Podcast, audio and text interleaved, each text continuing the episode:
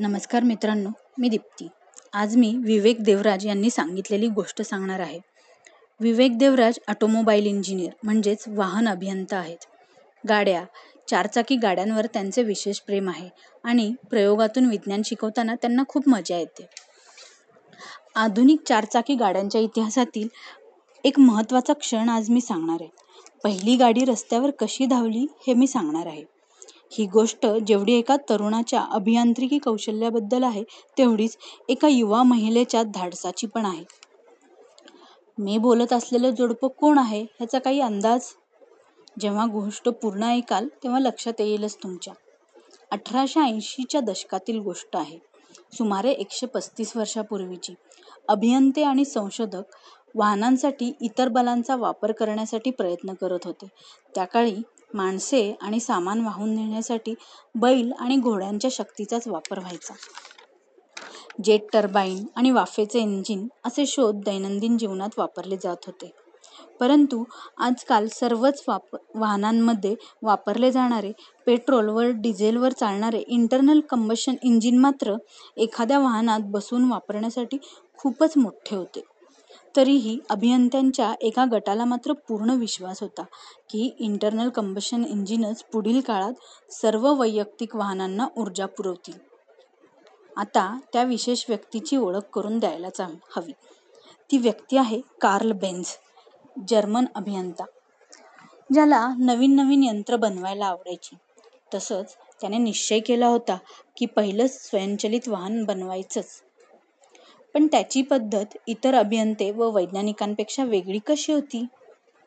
खरं तर श्रीयुत बेन्झ हे इंजिन बनवणारे पहिले गृहस्थ नव्हते. त्यांच्याही आधी इतरांनी वायूवर चालणारी इंजिने बनवली होती. पण बेन्झला जगातील पहिले वाहन बनवल्याचे पेटंट प्रमाणपत्र मिळाले. ह्याचं प्रमुख कारण म्हणजे बेन्झची दुवे जोडण्याची क्षमता आणि त्यातून त्यांनी सुचवलेले नवीन उपाय. त्याने घोडागाडीतून घोडा काढून इंजिन नाही बसवलं. तर वाहनाचा पूर्णपणे नवीन आराखडाच बसवला. त्याने वाहनाच्या सांगाड्याचा पूर्णपणे नवीन आराखडा शून्यातून बनवला. तांत्रिक भाषेत त्याच्या नवीन इंजिनला अनुरूप होईल असे चॅसिस बनवले. त्याने फक्त इंजिनच नाही तर सस्पेन्शन स्टिअरिंग ब्रेक सिटिंग अशा इतरही महत्त्वाच्या प्रणाली बनवल्या. थांबा थांबा. ही विचारसरणी आजच्या जमान्यातल्या एका मोठ्या उद्योगपतीच्या विचारसरणीशी मिळती जुळती आहे. कुणाशी काही अंदाज? जर तुम्ही इलॉन मस्क म्हणाला असाल तर माझ्यातर्फे दुरूनच तुम्हाला एक छानशी शाबासकी. हो ह्या दोन्ही प्रकल्पांमध्ये खूप समानता आहे. श्रीयुत मस्कना पण इलेक्ट्रिक वाहने बनवताना पूर्णपणे नवीन शून्यातून तयार केलेला इलेक्ट्रिक इंजिन प्रणालीला अनुरूप असा आराखडा बनवला पाहिजे असे वाटते. आणि इतर कंपन्या मात्र विद्यमान वाहन आराखड्यांवर नवीन इलेक्ट्रिक इंजिन बसवायचे प्रयत्न करत आहेत. आणि आपल्याला माहितीच आहे कोण सरस आहे ते. तर आता वळूया एकोणीसाव्या शतकातल्या गोष्टीतल्या श्रीयुत बेन्झ यांच्या तंत्रशाळेकडे. ही गोष्ट फक्त अभियांत्रिकी कौशल्याचीच नाही तर आधी सांगितल्याप्रमाणे धाडसाचीही आहे. आता ओळख करून घेऊया Shrimati Bertha Benz Karl Benz यांची पत्नी व व्यावसायिक बाई भागीदार. या बार्था बेन्झ यांनी या वाहनाच्या निर्मितीत निर्णायक भूमिका पार पडली. नातीने अभियांत्रिकी शिक्षण घेतलं होतं. नाती विज्ञान शिकली होती. पण ती एक अशी धाडसी युवा महिला होती जिच्याकडे उद्योजकाचे पुरेपूर गुण होते.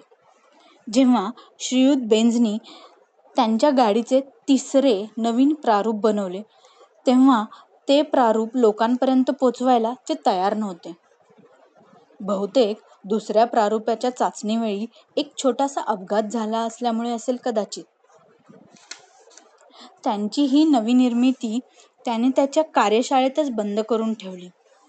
आणि ते प्रारूप अजून कसे सुधारता येईल याचा तो विचार करू लागला. पण वेळ कमी होती. इतर लोकही अशा आराखड्यांवर काम करत होते. बार्था बेन्ससारखी धाडसी व्यक्ती ही हातात आलेली संधी सोडणार नव्हती. ती सरळ रस्त्यावर उतरली. एके दिवशी सकाळीच ती स्वतःच आपल्या शेजारच्या गावात राहणाऱ्या आईला भेटायला निघाली. आपल्या आईला माहेरी भेटायला जाणं यात विशेष काय आहे? विशेष आहे. ती निघाली जगातील पहिल्या चारचाकी गाडीतून. आपल्या पतीच्या संशोधनाचा तिने उपयोग केला.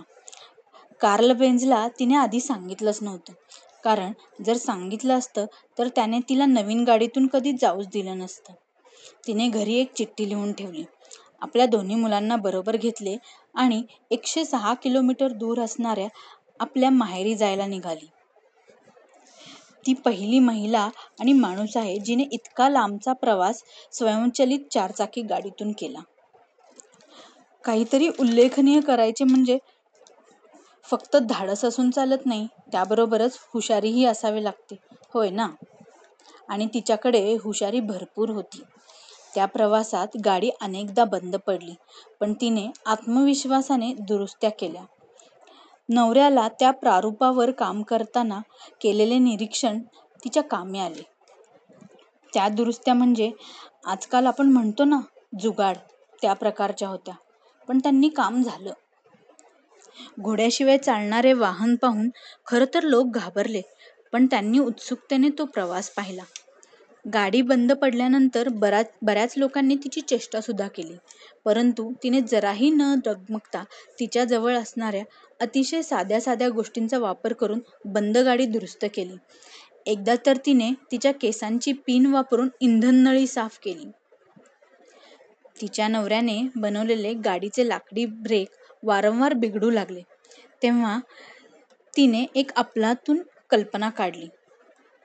तिने जवळचा एक चांभार गाठला आणि चांबड्याचा एक पट्टा ब्रेकवर बसवला.